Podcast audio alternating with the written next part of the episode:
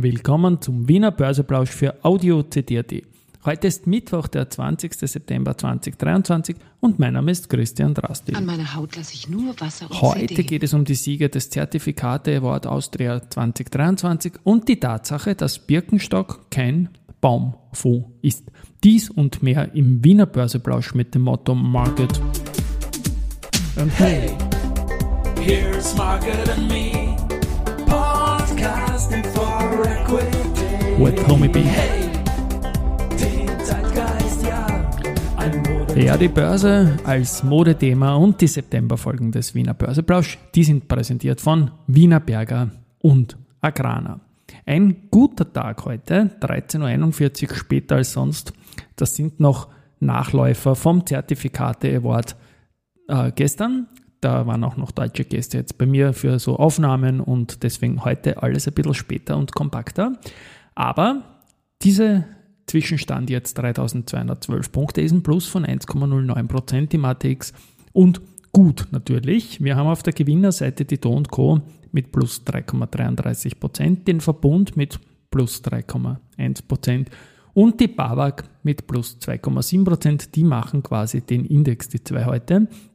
Auf der Verliererseite die SBO minus 0,5, die Post minus 0,3 und AT&S minus 0,2. Also marginale Rückgänge nur beim Geldumsatz. Erste Group 13,5 Millionen Euro, die OMV 8,8 Millionen Euro, der Verbund 7,1 Millionen Euro. It's time for the main event.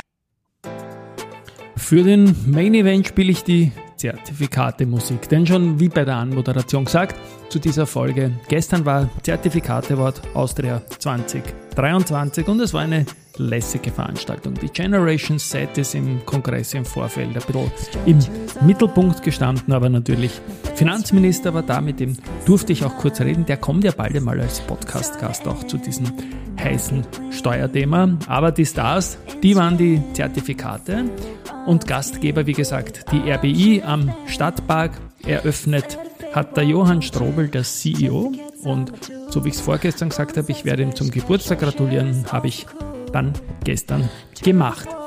Sieger ist der Hausherr, und zwar Raiffeisen Zertifikate. Erstmals unter diesem Namen im 17. Jahr haben die zum 17. Mal gewonnen, 16 Mal unter Raiffeisen Zentrobank und jetzt einmal unter Raiffeisen Zertifikate. Da sage ich mal Raiffeisen Respekt, und Raiffeisen Zentrobank ist auch nochmal durchgerutscht auf einem Slide. Das ist halt schon noch ein starker Brand gewesen. Danke sagen möchte ich auch an den Ernst Huber, weil der hat vor großem Publikum in so einer Finfluencer-Geschichte den Kollegen Robert Gillinger und meine Wenigkeit als die Finfluencer für den österreichischen Aktienmarkt gelobt. Das nimmt man gerne an und ich sage mal, es ist ein Ernst-Dankfest von mir in seine Richtung. Und sein Kollege Harry Schadner hat dann für die DADAT einen Preis verliehen auf der Bühne und wurde mit Ernst Schadner anmoderiert, weil das ist natürlich der große Ernstfaktor da.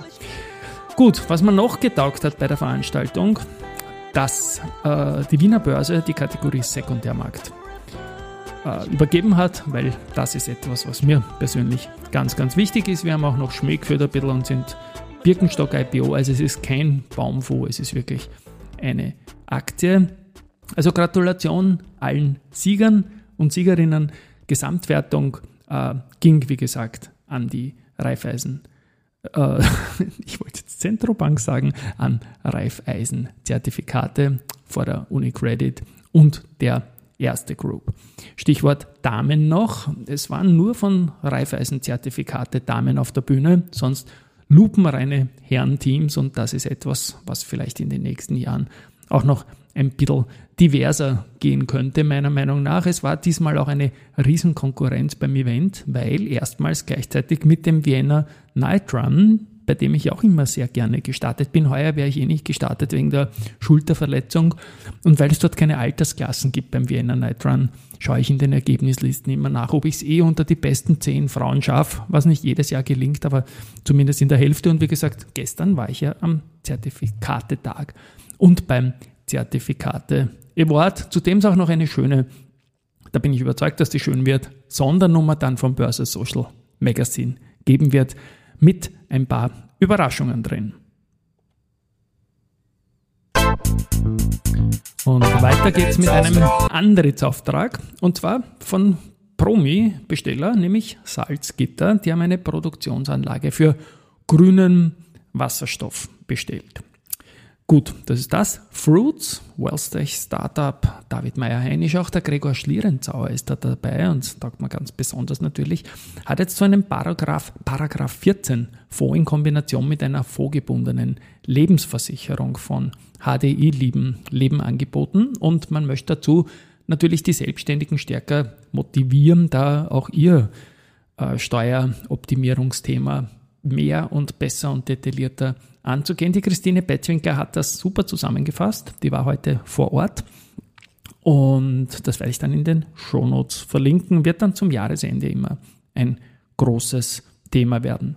Die OMV, die wirbt auch, und zwar so eine Herbstwerbekampagne, und das ist eine Transformationskampagne, die verdeutlichen soll, dass die Aufgabe der OMV in Österreich schon immer die Versorgung der Kundinnen mit Energie und Rohstoffen war. Und jetzt geht es halt um neue, innovative Lösungen, Geothermie und alles Mögliche. Gut, und AMS Osram, die können sich eventuell freuen. Die haben signifikante Fördermittel vom Bund und dem Freistaat Bayern in Aussicht gestellt bekommen. Es geht vielleicht um eine Förderung von 300 Millionen Euro über die nächsten 5 Jahre und 400 Hightech-Arbeitsplätze, die man dafür schaffen würde. Das klingt natürlich alles ziemlich sehr leibend. Gut, müde bin ich. Abschließend Research. Die Erste Group bestätigt Kaufen für Marinomed, geben ein Kursziel von 57,6 auf 55,5 nach unten. Kepler Chevreux reduziert das Anlagerating für Palfinger von Kaufen auf Halten und nimmt das Kursziel von 35 auf 25 Euro retour. On-Field Investment Research bestätigt Wienerberger mit Neutral, reduziert das Kursziel von 34 auf 28 Euro, und Jefferies hat die Einstufung für Knaus Tabbert auf Buy und ein Kursziel von 68 Euro unverändert belassen. Hinten raus spiele ich jetzt noch das neue Thema rein, 40 mal DAX und 40 mal Österreich. Ja, und bei Österreich, da warum nicht auch Zertifikate-Emittenten. Tschüss und bis morgen. Jetzt kommen noch 2 Einspieler.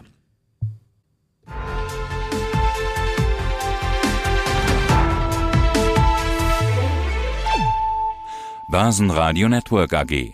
Marktbericht. Wir freuen uns jetzt schon auf den neuen Marktbericht. Hallo, hier ist Peter Heinrich vom Börsenradio. Ich freue mich, dass Christian ab 2024 exklusiv für unseren Börsenradio to go Podcast einen Mittagsbericht zum DAX 40 und 40 Unternehmen aus Österreich einsprechen wird. Das wird eine perfekte Ergänzung zu unserem täglichen Marktbericht nach den Schlusskursen. Übrigens haben wir seit Start des Börsenradio to go Podcasts schon über 1.175.000 Hörer bzw. Downloads auf diesem Kanal. Börsenradio Network AG. Marktbericht.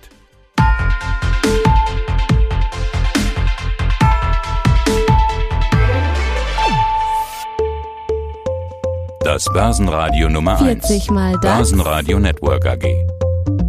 Und 40 mal Österreich. 40 mal DAX. Und 40 mal Österreich. So, die ersten Österreicher haben schon zugesagt, in den nächsten Tagen werde ich beginnen zu outen, über wen ich da das ganze Jahr 2024 in Deutschland sprechen darf. Tschüss und Baba.